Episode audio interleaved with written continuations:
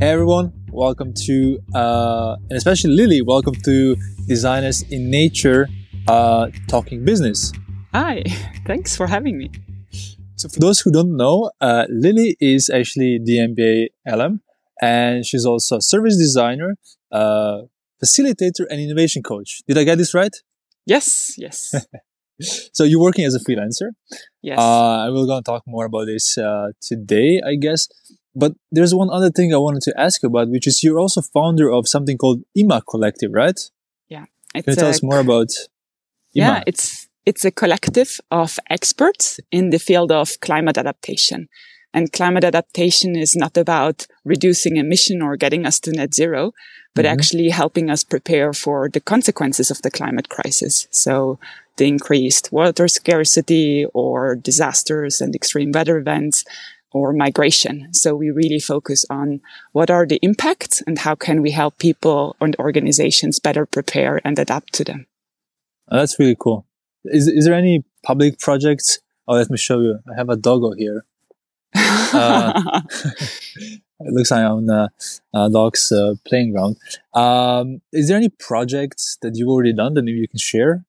Briefly? Yes. So I worked a bit with students. And so we looked at uh, how can we help people pre- better prepare for extreme weather events. And then one of the first projects that I really focused on is actually how can we help people build financial resilience?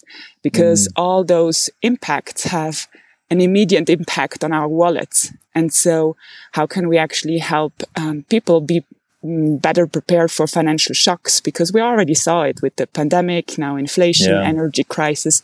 So um, sometimes climate adaptation feels like a vitamin problem. So something yeah. that is currently not kind of, we don't have a, a like a headache, um, but actually when it comes to our finances, it's already a painkiller problem. So I'm I started with this one.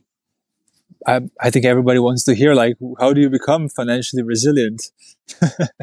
Yeah, there are multiple things. I think to some extent, financial institutions didn't really help us to become uh, fully financially resilient because, yeah. of course, they get money from selling us credit cards, loans, and we have no um, recent things that maybe pay now, pay now, pay, buy, buy now, pay later. So such mm. as Klarna, but they're actually just a bit exab- exacerbating the kind of cash flow issue. And so mm. for us, what we can actually do is one, build an emergency fund. So for mm. tough times, but also um, using a concept called sinking funds. So regularly putting aside money for like um, expected expenses such as insurances and something. So we don't need to kind of, you know, look for them when a bill comes or an unexpected bill. And then, of course, based on the financial means, financial resilience can mean different things. If you are better off, it might be really looking at your diversification strategy mm. of your assets.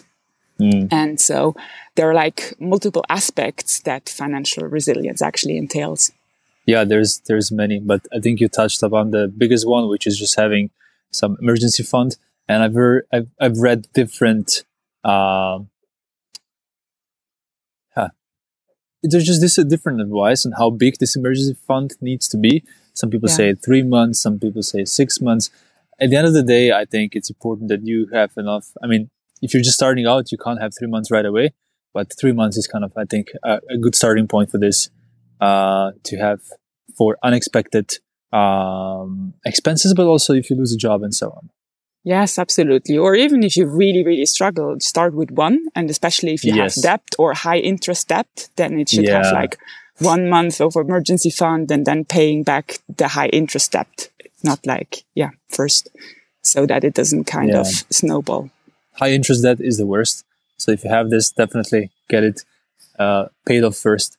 Um, but okay, I think we can already see in your background uh, that you've chosen a really beautiful nature for this chat. Can you tell us where you're at? Yeah, I'm actually at my parents' place in South Tyrol. So that's the Italian Alps. And mm. I grew up on this remote mountain farm. And to go to school, I needed to wear a head torch and cross the forest. So it's really, really more remote. Wow. That's so nice. I mean, it sounds so romantic, but was it romantic when yeah. you actually had to do it? No, no, no, absolutely not. I was envisioning like, no, like kind of bridges because one of my best friends lived actually across uh, the valley, and I mm-hmm. have done everything in my life to escape this place. So I actually moved to London, which was the complete opposite the to this opposite. place. And now I've chosen a bit of a middle ground, which is usually I'm based in Verona, Italy. So I'm having, yeah, a so m- mid-sized city. Yeah, still nice. Close to my parents' place. So I can visit for the weekend. I mean, it looks amazing. Can you show us a little bit more? Yeah, sure. So, yeah. So what's the altitude there? It's one thousand four hundred meter. Wow. Okay. Yeah. Nice, nice.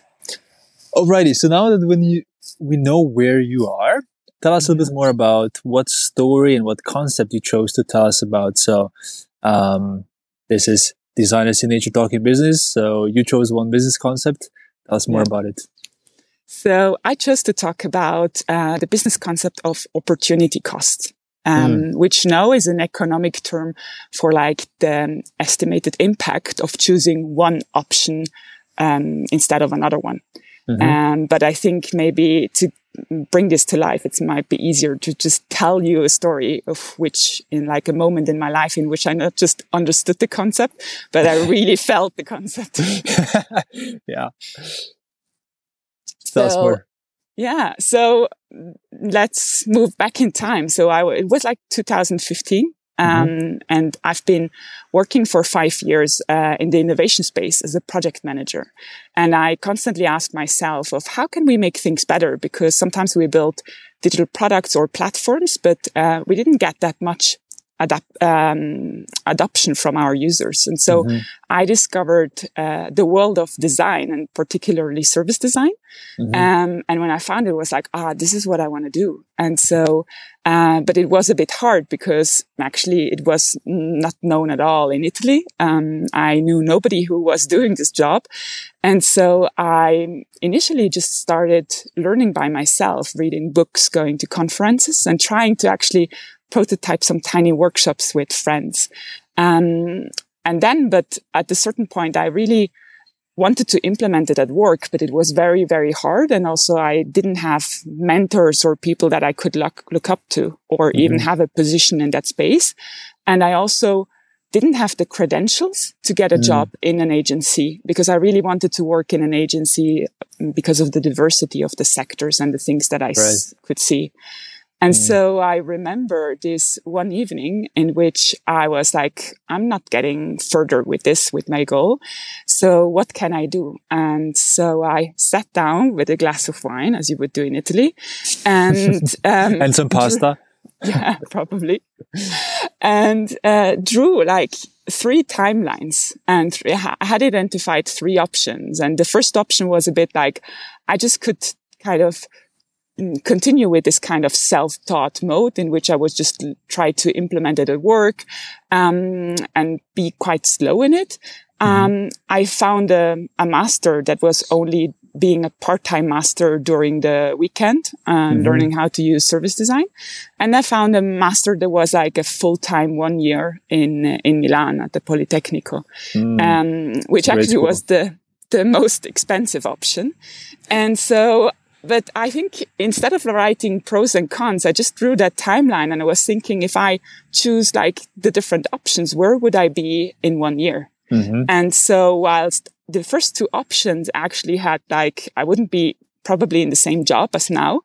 Um, so I didn't found, find them appealing. And so the third option was actually, if I do this, I have no clue where I will be next year. And mm-hmm. so that was really exciting, um, but also scary at the same time, because of course, when I then evaluated that option, I understood that that was actually the most expensive option, not just because it had a high tuition fee. And also I needed, at least during the time of the master, move to Milan, mm-hmm. um, or find a flat there, which is an expensive city.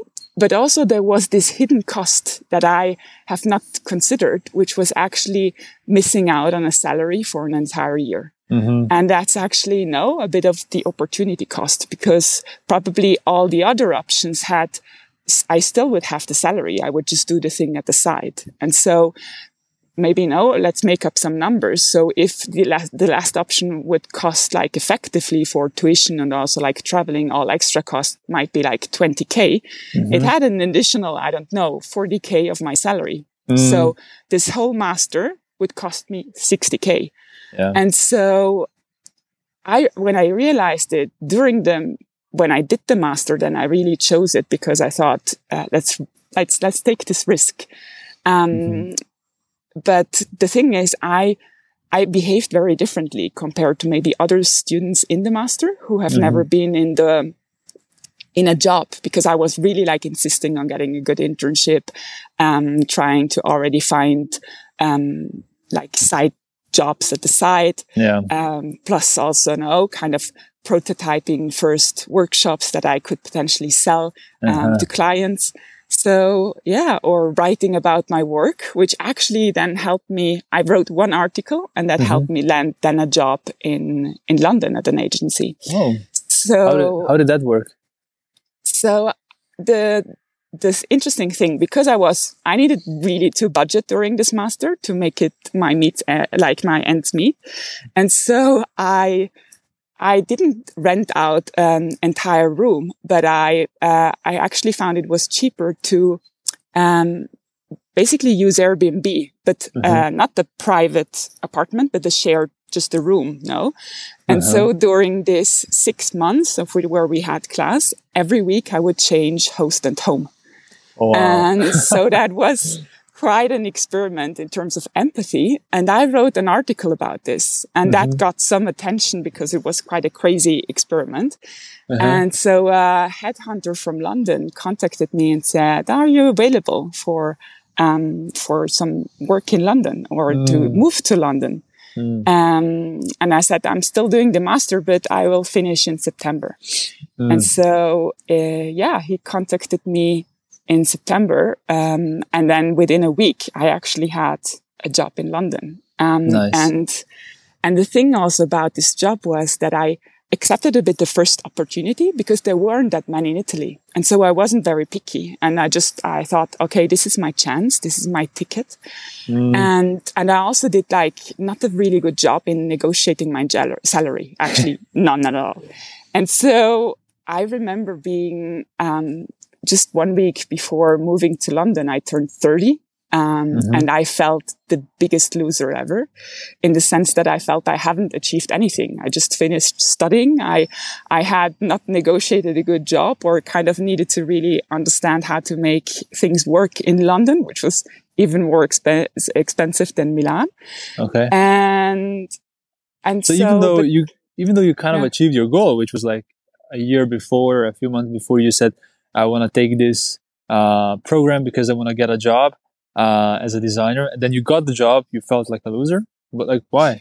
Yeah, I think it was a bit like, uh, I got the job, but it was like, I think a bit of, um, a combination of things, because it was also when I turned thirty, the day before my younger sister got married, and it felt like, no, she's been like, you compare yourself sometimes. Yeah, and I felt like I really started, I didn't do this.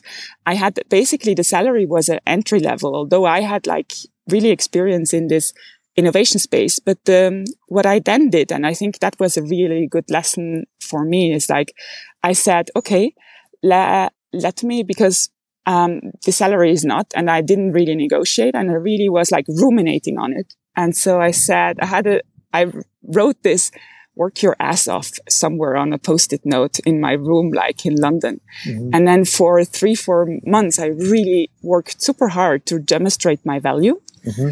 And then I went back to my boss and I said, listen, I really like it here. I really mm-hmm. like the job that I'm doing, but I'm struggling to actually give uh, um, one hundred percent because I know and I realized once I moved to London that I was, was definitely undervalued and underpaid. Mm. And so can we review my salary? Because I, I want to stay here, but I really struggle to motivate myself. And I, mm-hmm. I think I also demonstrated to you that I, I bring a lot of value. Mm-hmm. And I actually have a lot of transferable expertise and experiences from my previous work as a project manager. And so they actually raised my salary for, I got an increase of fifty percent, which was like, wow, I mm. didn't expect that. And so also, no, that was then probably understanding that it was then I also was able to now really calculate the return on investment compared mm-hmm. to the opportunity cost that I made in terms of investing like one year of like training and, and becoming a service designer. And then seeing like, how does it impact my salary? Because probably if I stayed in the job, that salary would have stayed more or less the same. Uh, right. It wouldn't have changed so dramatically, and probably even more now after gaining more experience in this field. I can definitely say that in terms of return of investment, the thing paid off. Um, mm-hmm. But yeah, I think that's also now estimating opportunity cost is sometimes not so, so easy. You do, you need to do a bit of a guesstimate um, yeah. and then see how things play out. It's one of those things when you hear about opportunity costs, it feels like it's a mathematical concept because you can assign a financial value to a missed opportunity. Uh, but it's like many other business things where actually the monetary value is, you don't know exactly what it is, but you can just kind of estimate it. And that kind of gives you just the sense of which, is it big, is it medium, or is it low? And even this is enough to take a decision. Um, But yeah, I mean, this is becoming much more than just uh, opportunity cost chat. We're talking about negotiations and so on. So I hope this also motivates someone to go uh, and talk to their uh, boss about uh, renegotiating salary. But I want to ask you about opportunity costs. So we kind of now laid the foundation of what it is and uh, how it affected you with this decision. But since... I like what you said in the beginning, which is you kind of know and understand the concept only when you kind of live through it. Because when you read about it, it's just like so... Yeah. It's almost like theory, but once you live through it, you kind of really understand it. So what I want to hear is once you really understood it and felt it, so opportunity cost, how did it translate to your work? You know, as a designer, yeah. how does it work, impact your project? Definitely. It shows up so many times in our work in the sense that, no, like, like we, like as a person, also businesses, they have just limited time, money, or people available, resources. And so what you need to do is really make those strategic choices in what, what do you invest your time, resource, and money in? And so, um, constantly when you do this as a designer, it sometimes could be about, no, what value proposition do you take forward? Um, what kind of, no, what concept do you move forward? Uh, even what, no, in what market segments are you designing for? So, mm-hmm. um, for example, and understanding this is, is key, but I think also it ties in a bit to like, what is, what is the strategy that the company has? What are mm-hmm. their business goals? Mm-hmm. Because, um, to make those choices, you need to understand, um, what options are actually delivering the greatest value or having the best, best return. Mm-hmm. And so I think, um, also a concrete way of how designers can do this is like, we might not have the full picture, um, within mm-hmm. the organization because we might just look at how can we improve the experience, um, no, or for the customers or even from, for the employees. Um, but what we can ask, we are really good at asking questions. Mm-hmm. So I think when we speak with, um, stakeholders or decision makers, we could ask them, no, if you would have an extra, I don't know, ten or one hundred K, um, where would you invest it that delivers the biggest value? Or, um, if no, if we're in a business and we have just a few months of cash left, um, what, how would you spend no, your time and resources and what, on what would you spend them on? Mm-hmm. So you could identify, no, what their perspective is on those elements that have the biggest, um, the biggest leverage point, uh, mm. because there is, we can't invest and improve everything. So we need to very carefully choose. That's a cool approach. Uh, I'll share another one. So what we do a lot of times when we're suggesting things, we're just saying what we're saying yes to. And imagine maybe when you're just doing your project, you could have a last slide where you actually also do uh, and say what you're saying no to, you know? Yeah. So like, hey, by saying yes to this thing, we're saying no to many other things. And then just also making it very visible for decision makers what we are uh, not going to do if we do this thing. Uh, because sometimes they're just also afraid of making a decision because they don't know what else they could have done with this. Yeah, absolutely. That that's um, that's such a great point. And I think uh, another aspect I think is very important now is um, the importance of customers. And I think that's very core to design, um, on understanding the customer and designing for them. Because a business exists only as long as we have customers. Mm. And so um, really like understanding how can we drive and deliver more value to them is a key aspect that designers can do. And so also, um, to give maybe a concrete example, uh, I was working on a project in which, um, in which the company has invested some money in doing uh, market research. And so the market research helped, helped them understand like, who is their customers and what are the different segments that they have? And also what is the percentage of those segments? No, let's say they have, uh, one, two, three segments, and they decided then to pick, um, one or two. But then, um, we designers were actually tasked to better understand why they use our service and how they use it.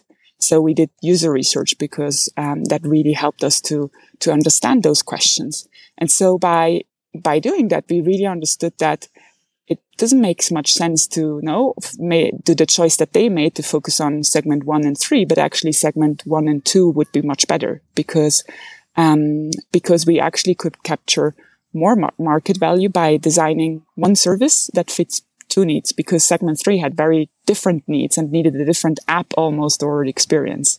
Mm. And so that was also a way of how we then as designers could just needed to calculate a bit like, um, no, by having those numbers from the market research, we could estimate like, uh, what is the market share that we are leaving out and what makes more sense? And also what, no, how much, what would be the estimate of developing certain features that work for a certain segment? That's cool. And if you, if you have like segment that have opposing needs and need opposing features, then you need to develop many, many more features. And that's lo- a lot of more yeah. money, time and resources. And how did you get these numbers? Who did it, who did you talk to? So, um, basically they, they, they uh, had a market research company who really like, um, surveyed a large number of, uh, population to then define the segments. And then we did a bit of a, a smaller qualitative study in terms of understanding really uh, their experience and mapping it out, and what, what they also define as success criteria, no, of mm-hmm. what what a successful experience looks like. And then we we validated that again with kind of a quantitative survey to really prioritize um, their jobs to be done, so their needs, and to put things together. Um, but I think to make this very compelling to decision makers, you really need to translate no what we do as designers to the impact that it has on the business yeah, or right. the potential impact. And it goes back to this thing that actually we don't have, need to have all these answers. We need like good questions, yeah. and once we have these questions, we can also um, just get these numbers. Uh, let's go to the final part. I have one uh, last question about the uh, buzzwords. You know, what's what's your least and or most favorite business buzzword uh, that you hear in the business or design communities? I would say uh, least favorite is actually M V P, so minimal viable, viable product, because it's we classic. Use it all the time, um, but everybody has a different understanding of what it actually means. Mm. And so I think as a designer, I always like to ask the question, so what do you mean by it? And ask every single one person to really like help me understand what they mean by it. Sometimes it's just a kind of, um, it almost means like a concept that you test mm-hmm. or like, no, a kind of fake door test. And for others, it actually is like a fully built, um, thing. Um, or even like now when we were developing a new, um, financial product, some were like, is real money involved or not? So kind of really defining it, because otherwise you constantly see it. And it's also, mm. it often shows up in O K Rs or no objectives that you need to deliver an M V P. But then, um, if we don't show examples, that's another way of like, apart from asking questions, like give me an example or show me an example of how this should look like to really make it concrete and tangible. That's a really good point, because when we talk about M V Ps, probably every person in the room has a different understanding of what that minimum actually means. Uh, yes. Yeah, as you said, is money involved? Is something else involved? Like, what are we really trying to prove? And that's the point, I think, which is like, what are we trying to prove with the M V P? Like, what is the assumption behind this product that the M V P should prove or disprove? Um, and and by actually defining that assumption, I think we're just making it much more clear what the M V P needs to do, in a way. Yeah, um, absolutely. Yeah.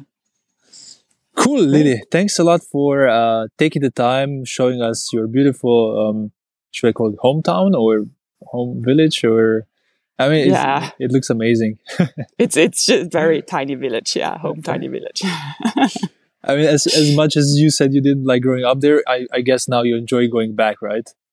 Yes, I think there is always a bit kind of um, a conflicting part of me that really enjoys spending some time there. But then I'm like really happy also like to leave. And I'm even more happy that now we can work remotely. And so having yeah. the chance to work from here, but to still like, you know, be connected to people in, in different parts of the world is exactly. such a privilege. Exactly. Just like we are right now. Yeah. Amazing. Thanks, Lily. Have a very Thank beautiful day. Thank you so day. much. Likewise. And see you in the community. Bye-bye. Yeah. Bye-bye.